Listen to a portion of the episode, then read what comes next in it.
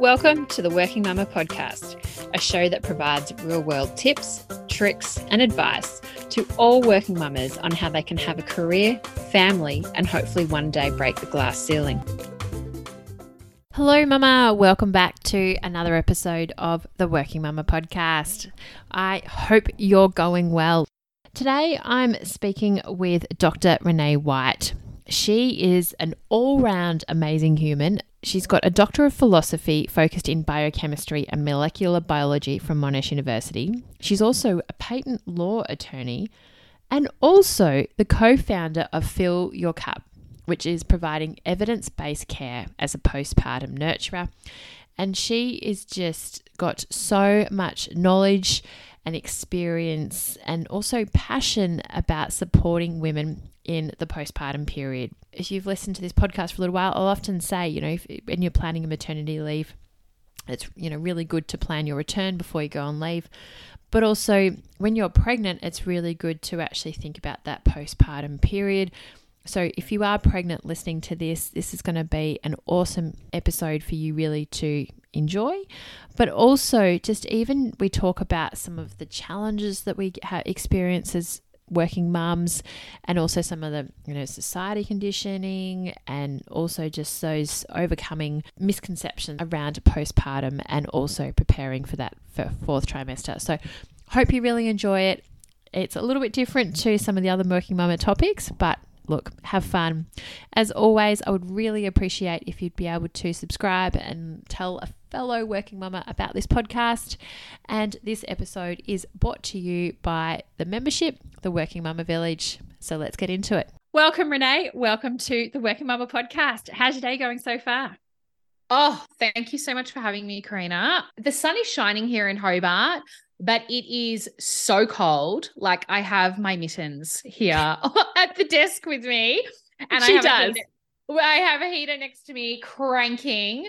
But yes, I am having a fabulous Friday. Nothing better than having a chat with you on a Friday. Oh, can't wait. Can't wait. So, Renee and I have actually met through a program called Hack Your Own PR with Adept Barrett. And yeah, if you're interested in PR, highly recommend it. And but also Renee and I have actually had and bonded over our probably our passion for supporting mothers and particularly working mothers. So I know a little bit about you. You're, you're an absolute superstar, but let's just get into it. How would you best describe yourself? Oof, a type personality. Uh, always learning. I would say, which some people translate that into high achiever. a friend of mine texted me that the other day because I seem to just jump from one project to the next and I struggle to take a breath sometimes. But I'm learning. I'm learning to take a breath.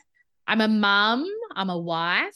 I'm probably a high anxiety person and I love to plan. I am a planner that is what I do. So I think put all of those together and that is essentially what I do for my job.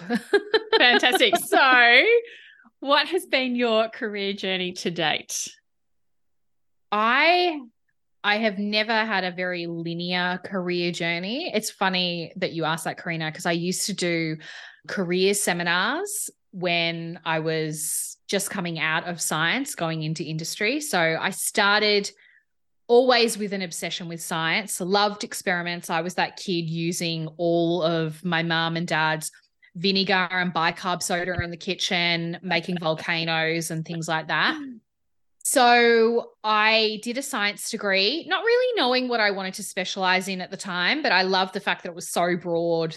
I just kind of tried a whole bunch of different things stumbled upon a subject called biochemistry because I literally had to fill a, a gap in my schedule. And I remember turning up to my first lecture, and the guy who was the lecturer, Professor Robert Pike, he showed a 3D diagram video of this particular molecule, and it's called a molecular mousetrap. And he showed it attacking another protein and it was just I know this sounds so nerdy. It was so beautiful. Like I was like, oh my God, I have found my place. So fast forward, did my science degree, did a major in biochemistry and immunology. Again, obsessed with lab work, you know, experiments and things like that. Did an honors degree, PhD. I love learning. Yeah. and so that was mostly on like immune kind of biochemistry stuff. So proteins found in your blood. And then I kind of was at that was at Monash University, and I was like, man, I've been here for a really long time. I'm part of the furniture. I need to kind of, you know, broaden my horizons. So I stepped out and did a postdoc at the Burnet Institute in in Melbourne. I was working on HIV which was very cool. Like, think Dustin Hoffman in Outbreak kind of suits, you know, PC4 facilities and things like that.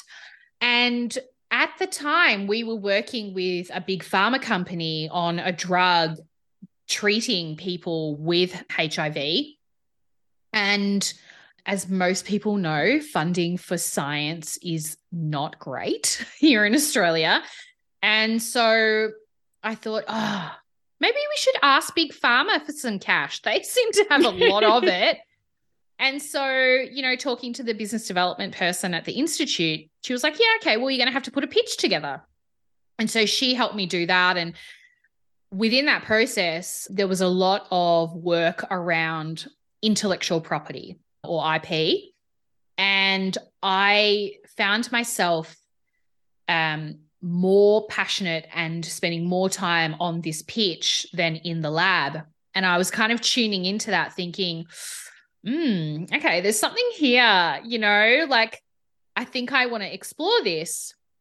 And so what ended up happening was I chased that. I chased the rabbit down the hole. and I became what's called a patent attorney. So someone who joins a law firm, you do a master's in intellectual property law.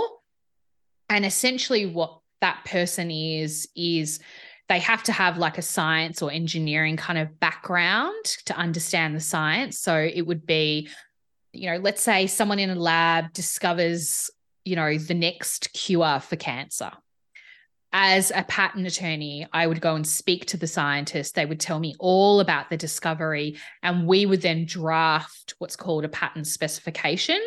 And so that details the entire discovery in a huge document, like they're like, you know, could be anywhere between 100 to 300 pages. And so by documenting that and publishing that, the scientist gets a monopoly for 20 years on it. So it's kind of this the law behind drug discovery, treatments, diagnostics, all of that kind of stuff. So I did that for 8 years. And in that time I had my daughter which you know, I, I don't need to say this, but we God, don't need to, yeah. that is just a life changing experience in ways that you never predict you know, up until that stage, you you kind of think to yourself, oh wow, you know, I've worked really hard. This is what, you know, this is a really hard job. And then you get to motherhood and you're like, oh my goodness gracious me. Well, like, walk was a piece of cake compared to motherhood. I know. I was like, I'll go, I'll go and do some more exams. Like this is so, so hard. And there's no previous study that you couldn't do your master's or a doctorate before no. you become a mum. There is nothing, there is nothing in a book that like can give you the A to Z's on how to pass the exam of motherhood, which is good and bad because, you know, for someone like myself, who, as I said, is an A type personality, I was used to routine, scheduling, you know, time for myself, being able to put those boundaries around and be like, okay, well, this is what I want to do today. So that's what I'm going to do today and you know thinking that that's how my life was rolling. And then motherhood like is just a big slap in the face. So needless to say that was really tough. Had 12 months off mat leave came back in the patent attorney role. And then 2 years later the pandemic hit which just is another catastrophic event in everyone's life. I was in melbourne so I don't need to say anything more about that. no. but, you know, I was in Melbourne working from home, still exhausted, having a toddler. She was three at the time. And I just got to a point where I was like, oh man, I just can't do this anymore. You know, like I can't balance everything that I want to balance. I'm dropping the balls and everything is shattering around me. And I need to just take some time to kind of stop. But I think, like a lot of couples, you know, we deliberated over, you know, that COVID lockdown thing. Are we going to get a divorce? Are we going to have a COVID baby? Or am I just going to learn how to bake sourdough? Like, what are we doing here? And we contemplated all of them. Very Melbourne of you. yeah.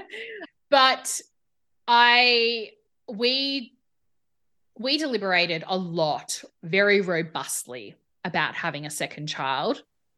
And we decided that it was not in our best interest to do that for a number of reasons. I had a really rough postpartum, didn't have a village around me closest kind of family was 90 minutes away, not a lot of friends close by, moved to a new suburb when I was 32 weeks pregnant. So I knew no one. I didn't know, like, you know, what were the good cafes? Where do you go for a walk? Like, nothing. Full clean slate. And again, that kind of A type personality kicks in and it, everything just, you know, turns to shit because yeah. you're like, okay, there goes my routine. And oh, oh my god are we really doing this like sleep feeding and like that's on repeat? Like is this my 24 life 7 yeah. yeah yeah i can't get a moment to myself. I know and like i honestly thought like i was it, I, I find it ironic that i'm such a planner and such a researcher like that is in my dna but i for whatever reason it was maybe it was fear I'm not sure. But I didn't plan for the postpartum period. Like I just had no idea. I thought that you would just lean into this like motherly intuition thing that everyone. But no one prepares you, you, for it either. No, like you go to. I, I remember going to the prenatal classes. yes. Yeah, I am actually because I went to the prenatal classes and it was two lots. So my husband and I went. The first like two hours of the four hours was about the different stages of labor. Yeah. And I was like, seriously? And then I, at the time, had a breached baby. And I then said, what happens? They're like, oh, that happens. We discuss that next week. And then I'm like, and I then said, what about induction or cesarean? And she looked at me as though I was, you know, I was some other person. I was an alien for even asking that question. But it was all about birth. And I'm like, the birth lasts for like for me, I was induced. So essentially, it lasted, you know, a bit over day and a half because of yep. induction and stuff. But I was not at all prepared for what it's like. And my first was in the nursery then for eight days. Mm. So no one mm. actually ever even just marginally talks about what it's like to have a baby in the nursery and the emotional toll of leaving the hospital without a baby. Yeah. The first yeah. time. Yeah. And when I got home, it was like, what the heck? I remember my husband, I was given the advice from a, a, colleague at work. He and his wife had moved town and they looked at each other going, what the F do we do yeah. now? Like, yes. Yes, absolutely. Like I think those birthing classes, I was I was very angry about those birthing classes, about society, all uh, everyone around me. I was like, how dare you? I was like, are you all laughing at home? Because I am suffering so much. And I was just like, why hasn't anyone told me how hard this actually is? And you know, I think at best, I think I walked out of that birthing class going, oh, excellent. I know how to wrap my kid like a burrito. Like, oh, and newsflash, not all kids like to be wrapped like a burrito. Ding, ding, ding, ding. my child, you know. So I was like, okay, so the only useful thing that I walked out of there with, my kid hates it. Excellent. Wow. Okay, we're all on track now. you know, like it was just awful. And so we I think in my head I was like, okay, well, if I if I'm not having another baby because I we can't do this. Like my mental health absolutely spiraled. I wasn't I wasn't diagnosed with postnatal anxiety, but I can assure you that I ticked all of those boxes. And so I kind of had that moment, like probably an existential crisis in that moment, like everyone was in COVID lockdown. But I just kind of thought to myself, you know what? I don't want any other mother or family to ever have to be in this situation where they say to themselves, we can't have another baby because we're so traumatized, or we don't have enough support, or we just don't think we can do it. I don't ever want that to happen to anyone else because it's a really shitty place to be in. And so, what I decided to do was again, this is probably what I should say in the beginning. I'm the type of person where I'm not going to whinge about it, I'm going to do something about it. And so, I retrained as a postpartum doula.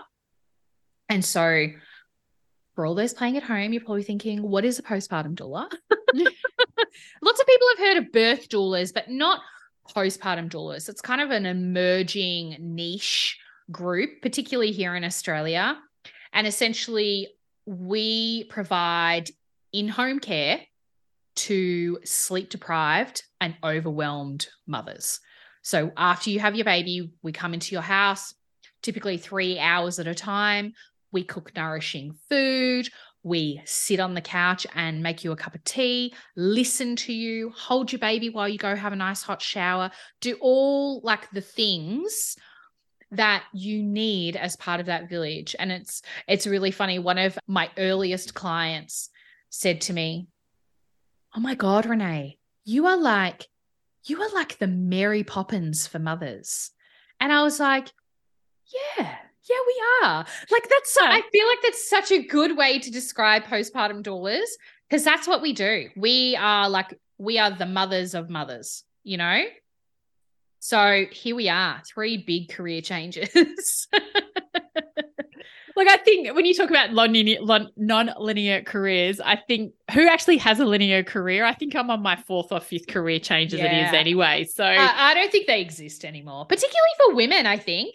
Yeah, I think that you know you hear about a lot of of women, particularly after they've had kids. They've even had twelve months off to reevaluate who am I, what's most important, how do I want to you know spend my time, and I think that that's where that that's that big wake up call of mm. what's important. Society's let you think right. You finish school, you do further study, you get a job. That's your track.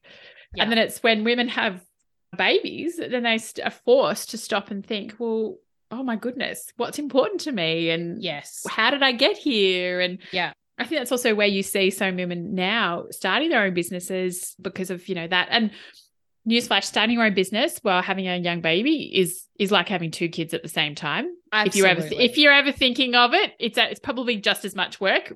Yeah. My recommendation is be negotiate flexible work. It's much easier path most times.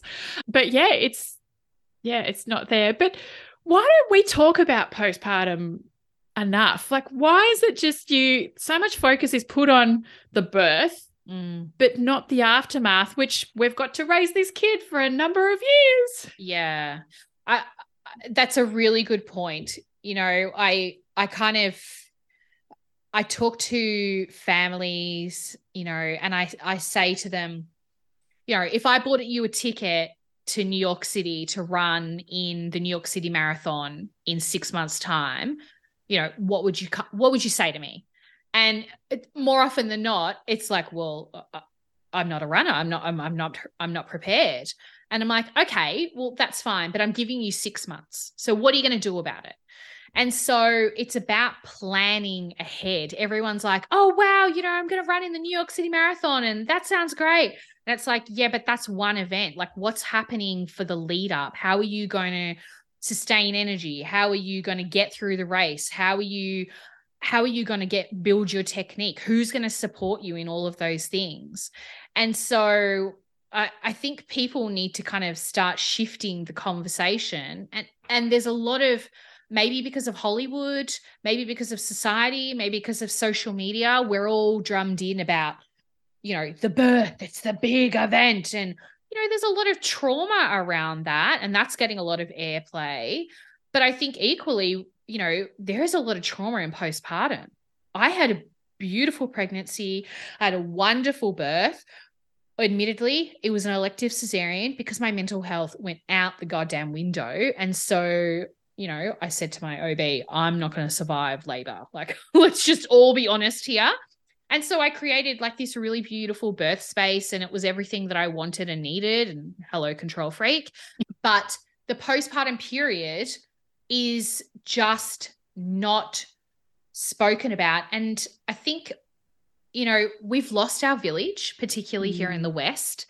And I think there's a, a few factors, you know, families are nuclear families now. And so people are not living in a village or close in a town to one another. We're not surrounded by our mothers and aunties and cousins to observe and share stories and experiences. Um, I personally think that the pendulum has swung way, you know, to the left or right, whatever direction you want to call it. Okay. But one way where women are put on this pedestal and we are given this label of superwoman, Wonder Woman, super mom, you know, things like that. And we've been, I guess, conditioned to want it all, have it all, all at the same time by ourselves. And we've been rewarded for that. And that is mm. how we have had to climb the ladder. And then you get to motherhood in your postpartum.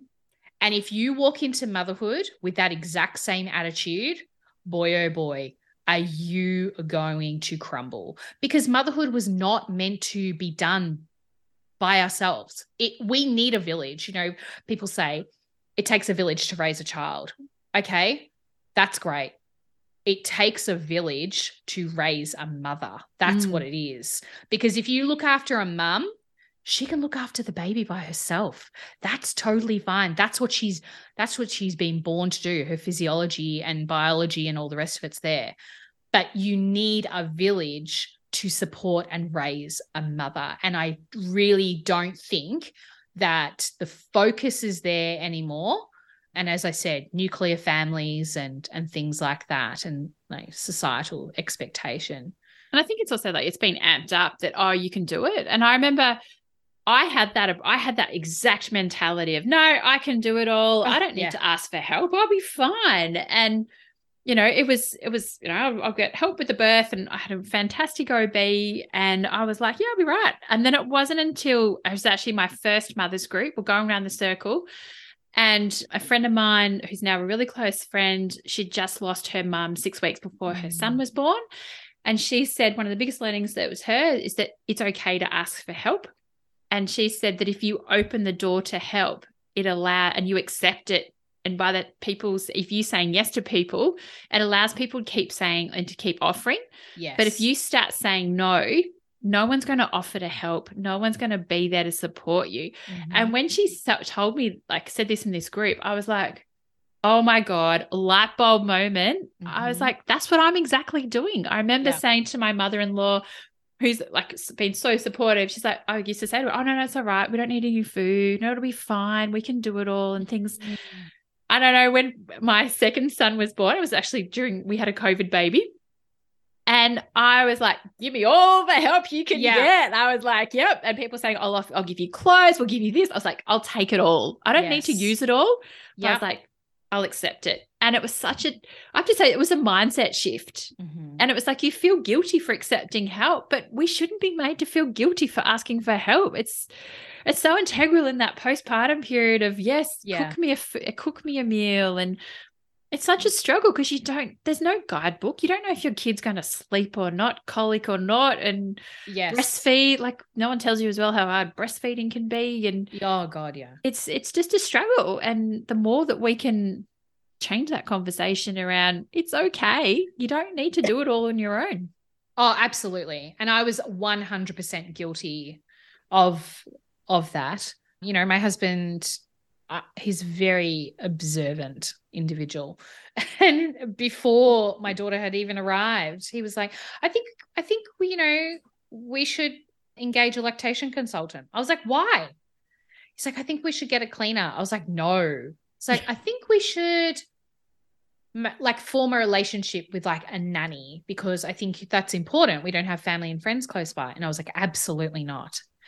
And do you know what we did? We did all three all of three. things when the shit hit the fan. And I was at a loss.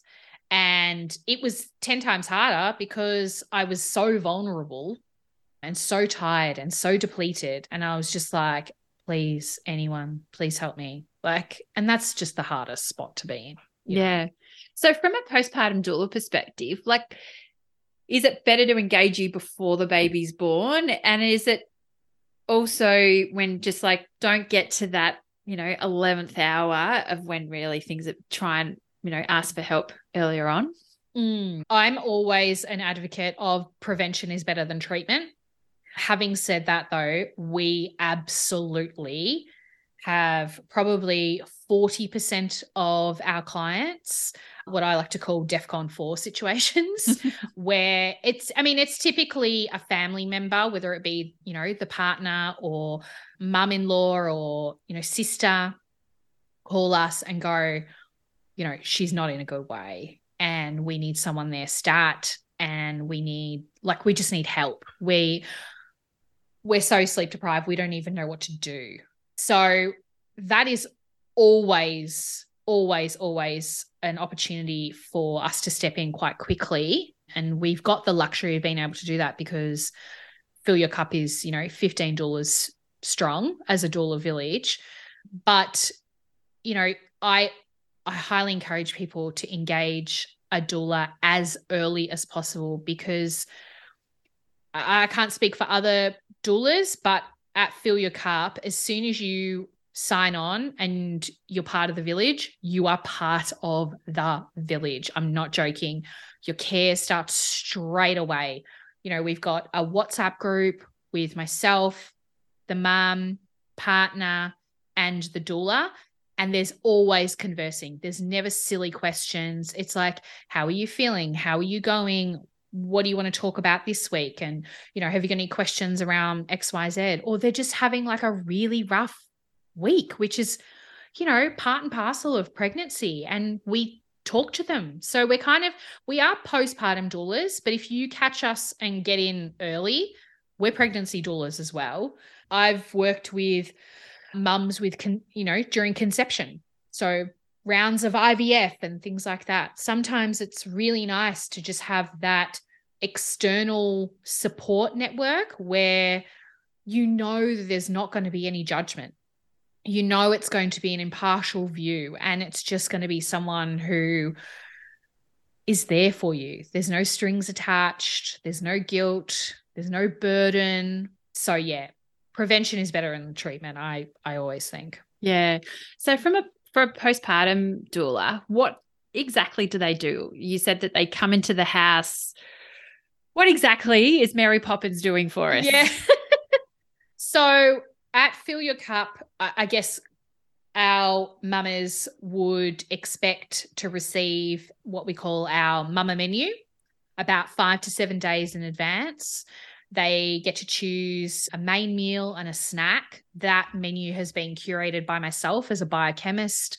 I completely understand how to, I guess, replete mums in the thick of it, you know, building up meals around high iron, rich in like good omega 3 fats, choline, vitamin C. So they get to choose from a menu. And then their doula then goes and sources all those ingredients fresh. And then they come to your house. And please, my goodness, do not clean the house before we get there. Uh, do not clean the house. If you are in anything other than pajamas, I will probably send yeah. you back to get into your pajamas.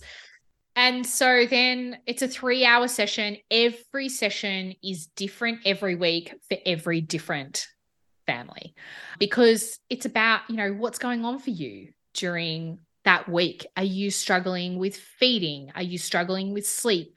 Can you not switch your mind off? How are we going to kind of support you during that week? And it could be as easy as, you know, we walk in, mum's falling to pieces, and we just hold the baby until they drift off to sleep, send mum back into the bedroom. She goes and has a nap for two hours. And then we crack on and start making the meals that she's chosen from the menu. So she's got like a really beautiful, nourishing, warm, hot lunch that she can eat ha- with two hands. Because I don't know about you, Carina, but I didn't eat with two hands for like for probably a year. yes, I was going to say eighteen months, but for quite a while. No one ever tells you that. Like the fact that you turn into a child again because you need your partner to cut your food for you at the table. but even my five year old last night, he decided that he wanted to eat dinner sitting on my lap because he was just tired and had one of those days. And so I was like, yeah okay, yeah, right, not this a problem. Just what we're doing. Mums are really good at ad- adaptation, I think, which is good. But you know, for example, like as I said, if you need support with feeding, the other thing is, as doulas, we are doulas, right? We stick within our scope. If you need a lactation consultant or a pelvic floor physiotherapist, or you need someone for massage or something like that, we organize and coordinate those appointments. So we've got a amazing database of allied healthcare professionals that we trust and that we have worked with. It's not like anyone can Google, mm. right? But we've got kind of a very curated list of people that we work with and we just organize those appointments for you. It's about taking the mental load off you wherever we possibly can. And so typically they these programs kind of run for 6 to 10 weeks, weekly visits or you know some families particularly first time families will say oh we'll have two sessions in the first week while we kind of ground ourselves and get a bit more confidence and then it's weekly visits thereafter. But it's about supporting mum so she can then do everything she needs to do, which is feed, love, bond with her baby and get rest.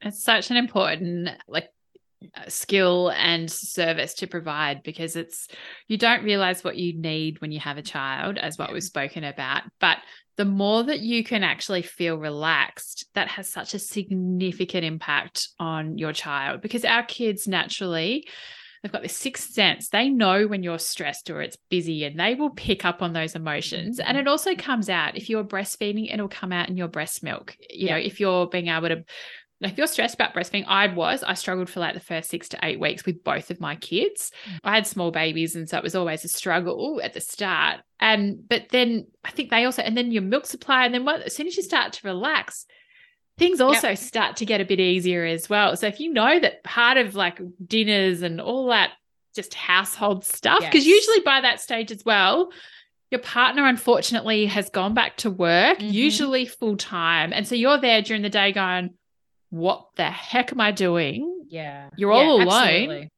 because you've got no village around you. So having that support is so integral.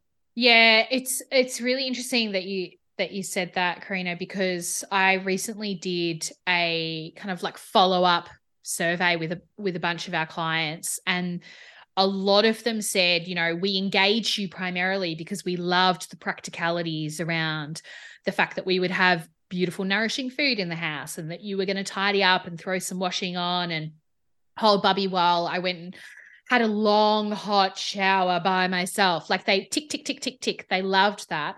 But a lot of them said the number one thing that they underestimated about having a doula there each week was the continuity of care and what that did for their mental health. Mm. And so, because they knew, okay, I'm having a really shit week, but I'm just, I just need to hold out till Wednesday. Wednesday, you know, Renee's coming or Amanda or Georgie or whoever it was. And so they knew that that was coming and that they were going to be able to have an opportunity to debrief with someone who is professionally trained to do that and to not feel lonely in the house. Like I don't know about you, but I I underestimated that. You know, the fact that there was another human being in the house, but I had never felt more lonely than I did when I was in those early postpartum days, you know, when your partner goes back to work. It's Oh. scary, right? It's scary and it's isolating. And I particularly remember my first, I discovered Mums and Bubs at the movies. And Oh. so, regardless of a good movie, bad movie, I still tried to go because it got me out of a house and it was a commitment. Like, right, Tuesday, 10 o'clock, I know that I'd be able to go to the movies. And it was like, you know, your baby's still relatively small, so you can still like watch the movie, yeah. breastfeed because it's like a health, like it's a, you know, it's a safe zone. yeah. And it's a couple of times, like in the months and years after it, my husband like, "Have you seen this?" I'm like, "Yeah, I saw this at Mums and Bubs," and Oh. he's getting really jealous. And so there was like once or twice he actually came along because he was jealous that I kept going to the movies without him because it's something that he loves to do. And well, I think it was like one, one time was Mission Impossible or something. And it was great. It just got me, it was my, as what you said, a commitment to get me out of the house yeah. and actually having a bit of like even I for the first one I'm like I'm just here I'm pretty much there's like two other women in the movie theater but I was like I don't care if I'm here on my own I'm physically out of the house I've actually put on normal clothes yes. and uh, then my mum started coming as well so it was also a good way she'd sometimes just sit there holding my son and she enjoyed that and but it was just those things of not feeling so alone and then once I got Mhm. into a mother's group it it certainly helped but until because sometimes mothers groups don't start for a couple of months in so you're feeling or you don't click with them. you don't click with them and things Yeah. like that. So my first mother's group fell fell because there was only like four people that came. Then the second one was 15 people, and now there's four of us. And like still to this day, those those three other women have been my rock for the last five years. I think I would have been mentally just crazy if it wasn't for them keeping me grounded. so they've been my doulas in a sense because also having going from one to two kids is also just a shock that no one ever Mm. tells you about and yeah it's it's such a change but it's so good that doulas can can actually fill that void as well Yeah, yeah. I I think it's interesting you talk about the movie thing. I loved going to the movies pre pre baby, and someone said to me, you know, oh, you could never take your baby to the movies because I was like, oh yeah, mums and bubs, and this I think this is one of the things that I I would really love to highlight, particularly in this postpartum period, because there's a lot of plasticity in your brain as a mother that starts as soon as um, you conceive your your child. Your brain starts to remodel, and there's just, I guess, a lot of openings and new kind of knowledge being built. You know, we um, level up in areas like empathy, emotional intelligence, facial recognition, temperature, with like a very sensory kind of on, on, on. And so that's why misinformation is so easy for mums to kind of take on. Because uh, if you think about us in everyday life, we're almost got like a bullshit radar and we're like, yeah, okay, that's just crazy. That's not true. But when we're going through this, what's called matrescence, and we've got this brain remodeling, we take on a lot more information and we don't have as fine a filter, if you want to think Mm. about it like that. So I remember this particular person saying to me, You can't go to the movies. It will destroy your baby's hearing, and they shouldn't be seeing big, you know, pictures like that. Like that whole, like, you know, don't put your kid in front of a screen thing. yeah And it terrified me, Carina. At the time, I was like, is there logic to that? Like, is that real? But because she put the wind up me, I never went. oh And no I would have, I would have loved because I'm such a movie buff. But I was like, nope. And there was people in my mother's group who were going, and I was like, nope, nope, I can't do it because some because someone has told me all of this stuff, which is, I think, you know, when you've got a postpartum doula, that would have been a really prime time for me to have said to a postpartum doula, which I did not have, you know, but it would have been a really nice opportunity for me to be like, oh my God, do you, know, do you know what Wendy down the road told me? And they would have been like, what? And I would have told them. And they would be like, do you really think that that's true though, Renee? yeah You know, They like said the mute. They would have said then it's a, not as loud as a normal movie. The lights are slightly, uh, you know, they're a little bit different to a normal surroundings. You'll be fine.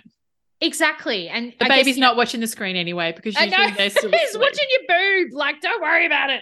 My son was either asleep or he was feeding, and it was brilliant. And that's why I went when I did when he was so young, and that's what's devastating with my second. I think I went once or twice, and then because of COVID, we couldn't go. So I was like, "Damn!" It was one thing I was looking forward to.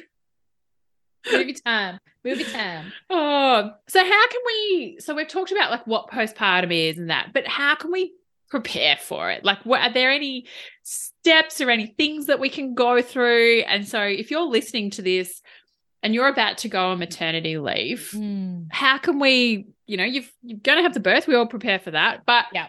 What about that postpartum phase? What are some things that we can put into place? Yeah, absolutely. So we do a postpartum planning session with all of our clients if they're in pregnancy. Obviously, the DEFCON 4 situation is a little bit different, but we kind of have seven elements that we talk to people about during this game planning session. And it's not about, do you have enough onesies? And have you got the quote unquote right nappies? I couldn't care less about that stuff. That's not what a postpartum doula is there to talk to you about. If you want to check in about the onesies and the nappies, go for it. Like we're totally there to do that as well.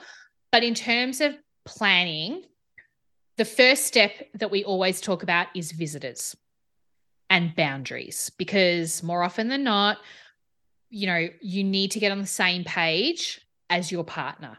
You need to start thinking about, you know, who's going to be at the hospital on the day of the birth versus Mm. three days after versus three weeks. Are you going to have visitors home? Are you going to announce the birth? Are you going to hold off for a week so you guys can like chill out and like nest and bond together at home? Like, you guys need to get on the same page about visitors. The other thing that I say is that the partner needs to be the gatekeeper because mum should not be like a liaising and you know pulling together like her calendly app on you know who's coming who's going and by goodness no one should be entertaining the visitors like the visitors are to byo and Yes. diy everything and i always have this like running joke that if visitors want to have a cuddle with the baby, they need to earn it. And they is need to ask for it as well. It can't be given. Oh god, yeah. But like if you don't come with a meal, like for anyone listening and you know someone who's pregnant, who's about to have a baby, do not go to their house unless you are coming with a meal or you plan to do some sort of domestic duty, i.e., dishwasher, vacuuming, laundry, or you are going to hold that baby while those parents either nap or shower or do some self care. Like you need to Make yourself useful. And Yes. Yes. Otherwise, you're out. you're out the door. The second thing that we talk about is rest because, you know, more often than not, and probably your audience as well, working mums, career orientated, go, go, go, go, go, go, go. And then you're like, oh my God, I got to switch my brain off. You know, how do I do that that? was me on my first day of mat leave. What do I do now? Yes. I don't have a meeting at 9 a.m. Monday morning. I know. I remember texting a friend going, I'm bored already. And I think it had been like three hours. And she was like, Oh my God, Renee. And she'd already had two kids. She was like, Read a book, go to the park, sit by yourself, go to the movies. And I was like, I don't think I can do that because my brain is like spiraling. And she was like, Mate, like you're going to have to like pick something from there. But so, in terms of rest, if you're one of those like highly strung people like I am, think about how you're going to navigate that. I have started doing yoga nidra and I always recommend it's the only app. Oh, no, there's two apps that I always recommend. One is the Insight Timer app because it's free and you can like download 20,000 different like meditation things. So there's really beautiful yoga nidra on there. It's just someone talking to you like really sweetly about how you should relax. that's really good for highly strung people like myself. So that's visitors and rest. The third element is food, which is like totally my jam. I'm a complete crazy person when it comes to food and nutrition. And the number one tip I give here is fill your freezer like a doomsdayer. no joke. Like if someone said to you, you are not going to be able to leave the house, order groceries, anything for two weeks, what does that look like? Breakfast, lunch, dinner, snacks, snacks, snacks, snacks, snacks, snacks, particularly if you're breastfeeding. And if you can't fill your freezer, organize a meal train, which is, you know, people dropping off meals on specific days and things like that. Again, leaning in, asking for help. I know it's hard, but just do it. It's worth it. just it. do it. People, you know, people actually really do want to help you. Like, I don't know about you, Carina, but when someone asks me for help and I get to help, I get like a little boost of oxytocin. I'm oh, like, yeah. A friend of mine was sick a little while ago, and we were and we were like, right, how do we help her? Okay, a friend of mine was going to the shops, buying stuff. It was just before Easter. She got the kids some stuff, hot cross buns, Cheesymite scrolls. She delivered it. My friend that received it literally started crying. She's like, oh my god like she just forgets that there's people wanting to help her. And we all felt amazing because we could help one of our really good friends. Yeah. It, it's a feel good thing. So everyone's winning. My fourth tip is think about your inner circle. And when i talk about inner circle i i get families to write down the name and the number of of people in answer to these questions. Who can you call for non judgmental support and advice? Who are you going to call to take your baby for a walk while you nap or shower? And if you don't have a doula there, who are you going to call f- to make you a nutritious meal? Who are you going to call if you want to literally just sit, watch Netflix, shitty TV, eat like a packet of Tim Tams and you know, just copious amounts of like chai lattes or whatever it is. Who are those people? Because I can assure you that there will come a day where you're going to need to lean on one or more of those people.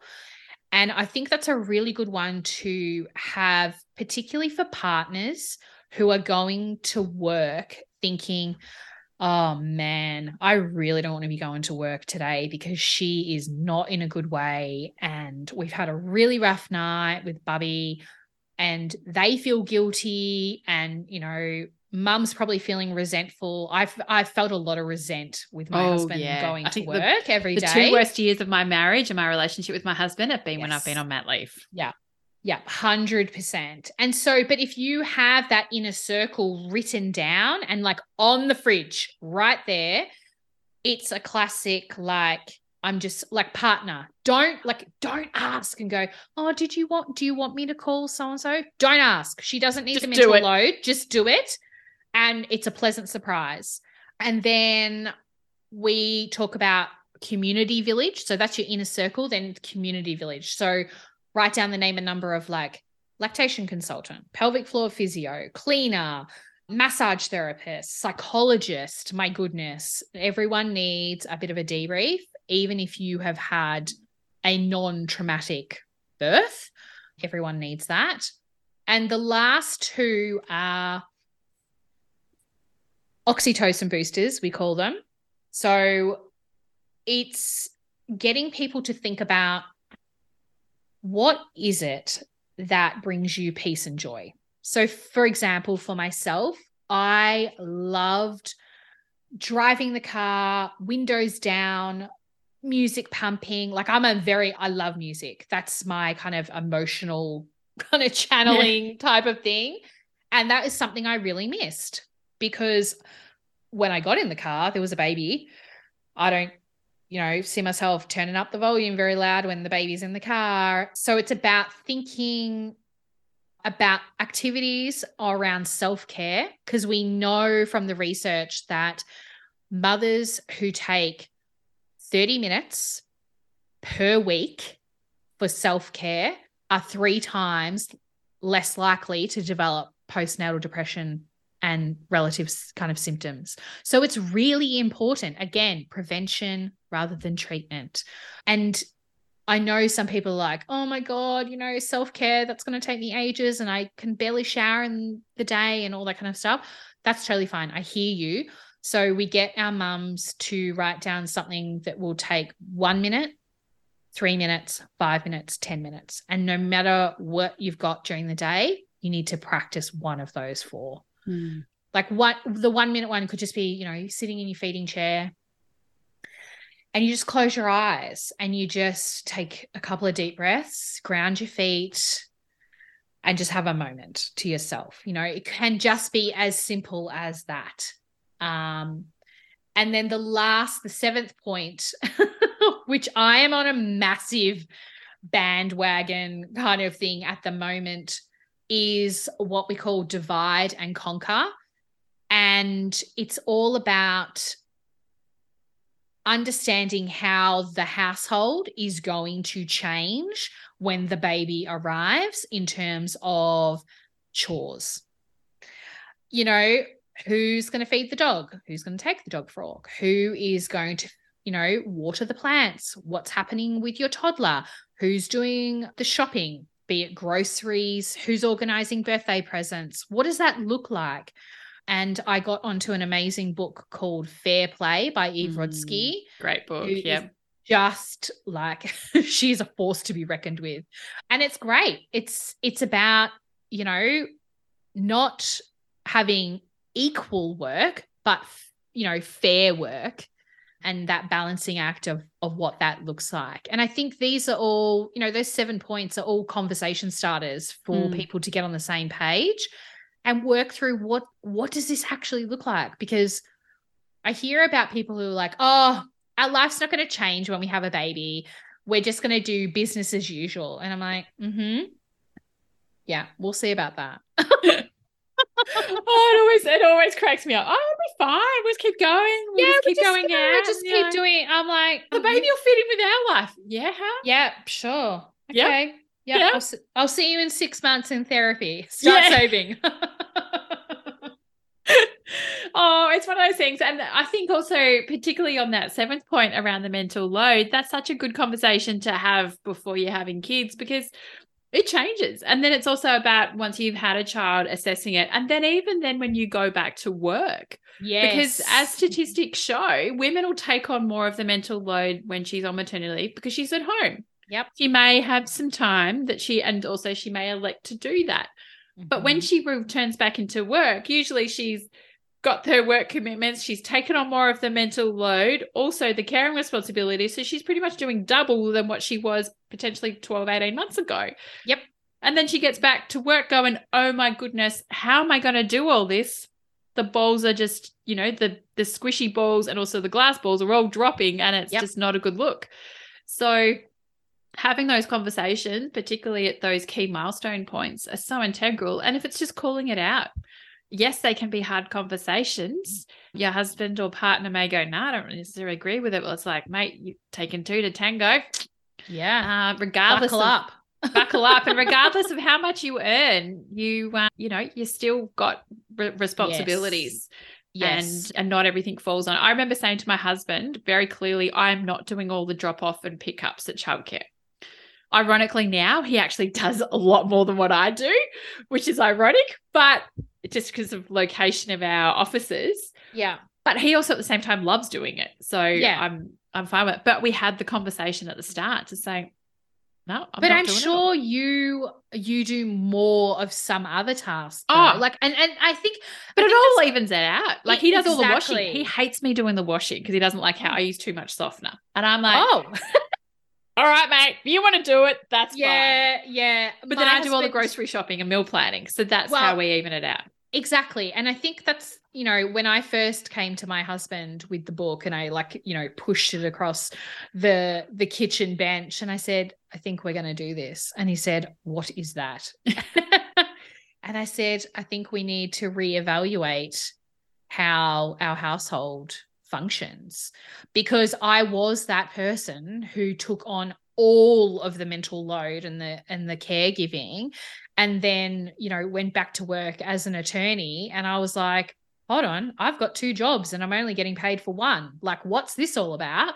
And wondered why I was so as I said resentful depleted anxious overwhelmed you know? And it's not to say he didn't do anything but you know, the scales were definitely tipped in one direction. Mm, yeah, it's but yeah, definitely having those conversations. And and it's just I think probably pretty much throughout your your points it's about communication not only yes. with yourself the stories that you're telling yourself the communication you're having with your partner with your village uh, but also because I know as mums at times, I don't know about you, but I internalize a lot and the way oh, that gotcha. I think of something. I'll tell all these stories. And then as soon as I start verbalizing it, my husband's like, that is crazy. What? That's nuts. Like, yeah. you don't need to think that way. Yes. Or, or something like that's what you articulate. You're like, oh yeah, that is a bit nuts and a bit crazy. And and that and I even I've said to my husband more recently, on my mindset's actually my biggest downfall at times. And he goes, Yes, it is.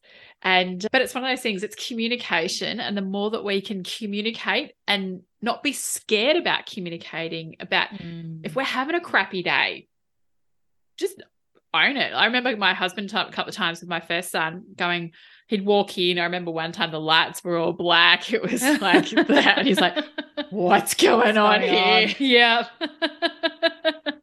That's interesting because when, so typically the clients who we take on, they kind of fall, I would say, into a, a few different categories.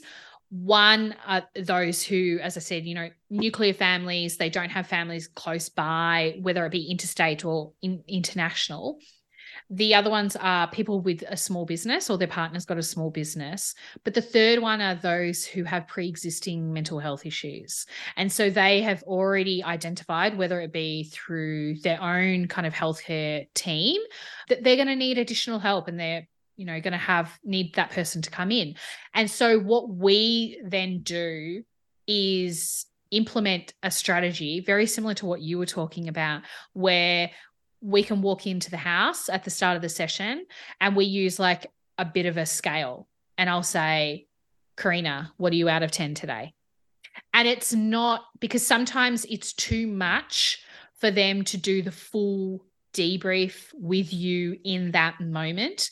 But if they say to me, I'm an eight out of 10 today, as in not good, then we cater around that and we work with them with that kind of diagnosis. And the other thing about, you know, calling on your village is if they want us to tap into, you know, having communication with their counselor or psychologist or whoever it is, then we all work together to support that mum because we all kind of need to know what page and what situation we're walking into.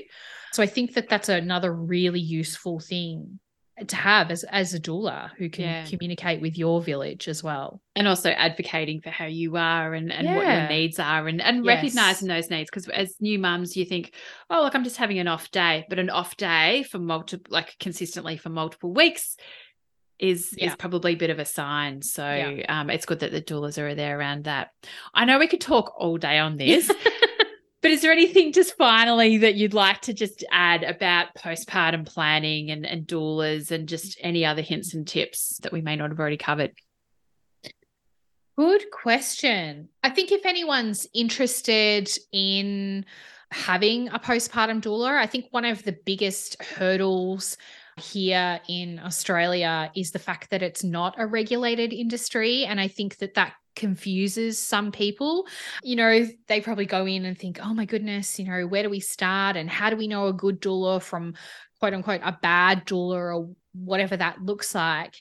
And I think you know, with my science and law background, I identified that pretty quickly. And it was such an uncharted territory for me because I was looking for, you know, the rules and legislations yeah. and codes of conducts and things like that. And so that's what I'm trying to change with Fill Your Cup. So it started with just two of us, and now we've grown to 15 across three states Tasmania, Victoria, and New South Wales. And what I'm trying to develop is essentially the McDonald's of mother care because I want everyone to understand that if you come to fill your cup, it is a very high bar in terms of training, professionalism, the work that we do internally as doulas I think is second to none. Uh, we provide amazing um, resources and training to our doulas.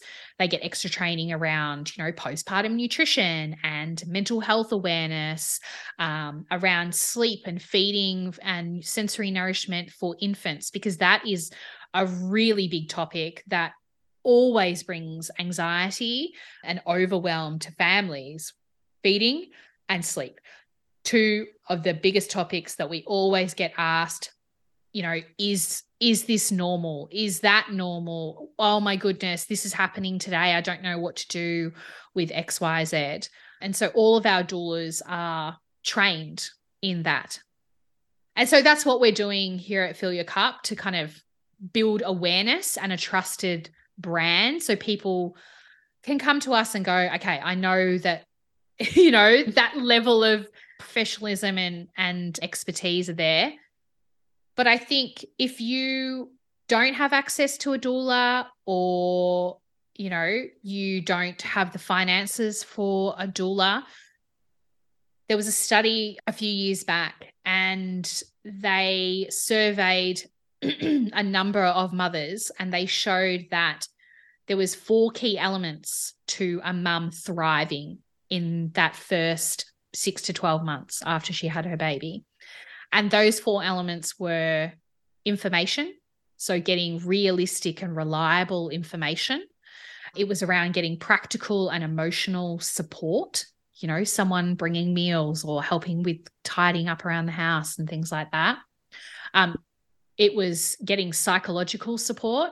So mm-hmm. that was even in a situation where you hadn't had a traumatic birth and and there wasn't much trauma or overwhelm in your postpartum, but psychological support was really fundamental.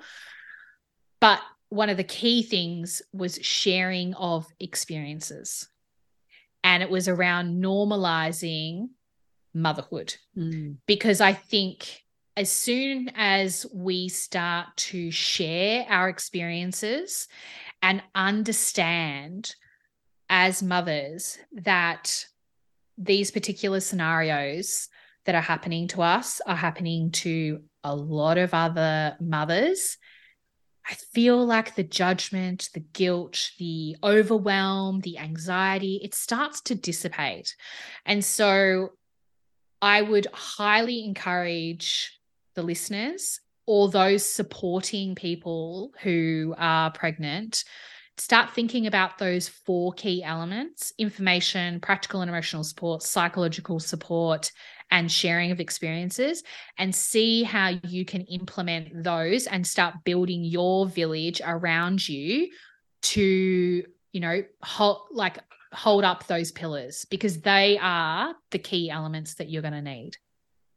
Wow, what an amazing way to to finish and and such important information. So no, thank you so much for that, Renee, and and what you're doing to support women in this such important phase and also raise awareness with it, which I know you're doing a lot around. So how do we get in touch with you with Fill Your Cup? So we are typically on Instagram, which is at fill your cup underscore. Otherwise, you can jump on to our website, ifillyourcup.com. And we have actually just recently released what we call the quickie guide. I kept getting a lot of people asking, you know, oh, there's podcasts and there's books, and you know, my mother-in-law's told me to listen to that or read this, but I just I just don't know where to start. And so I was like, okay, again, I'm going to do something about this. I'm not going to whinge about it.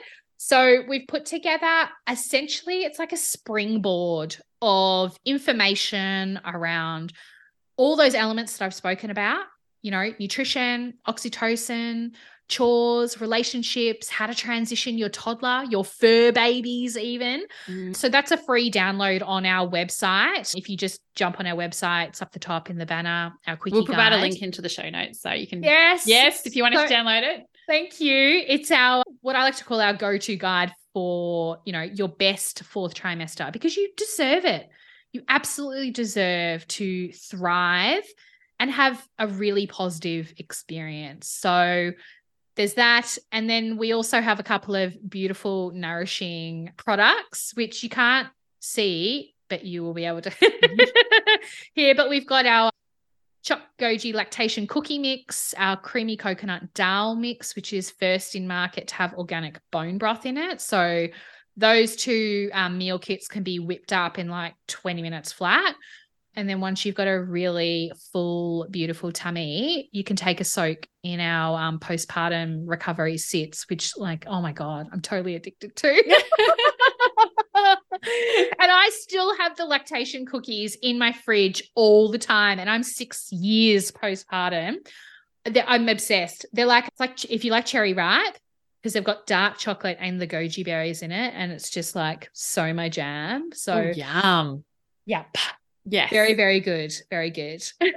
so good. Well, thank you so much for today's chat, Renee. Like you're a wealth of knowledge and you can tell your passion and enthusiasm based off your own experiences to support women in the postpartum period. And and certainly keep smashing those goals and yeah keep doing what you're doing in the advocacy as well because it's making such a difference. And i know certainly i didn't know a lot about postpartum doulas before i met you but i think it's i definitely needed it oh, um, gosh, particularly yeah. with my second. But yeah thank you so much and really appreciate it. So yeah check out fill your cup and if you're listening to this and you're soon to have a bub, check them out. And if you've just had a bub, congratulations. Check out Renee as well. Thank you so much, Carina. Thank you for listening to the Working Mumma podcast. Subscribe to the podcast on iTunes, Spotify, or your favorite podcast catcher. Please also feel free to contact me on any of the Working Mumma social channels. Remember, Mumma is M U M M A, or website www.workingmumma.com.au. I would appreciate you to share this podcast with friends and colleagues, especially those that are parents managing the juggle. And I would really appreciate if you had to take the time out to leave a review of the podcast. Thank you and see you next time. Have a great week.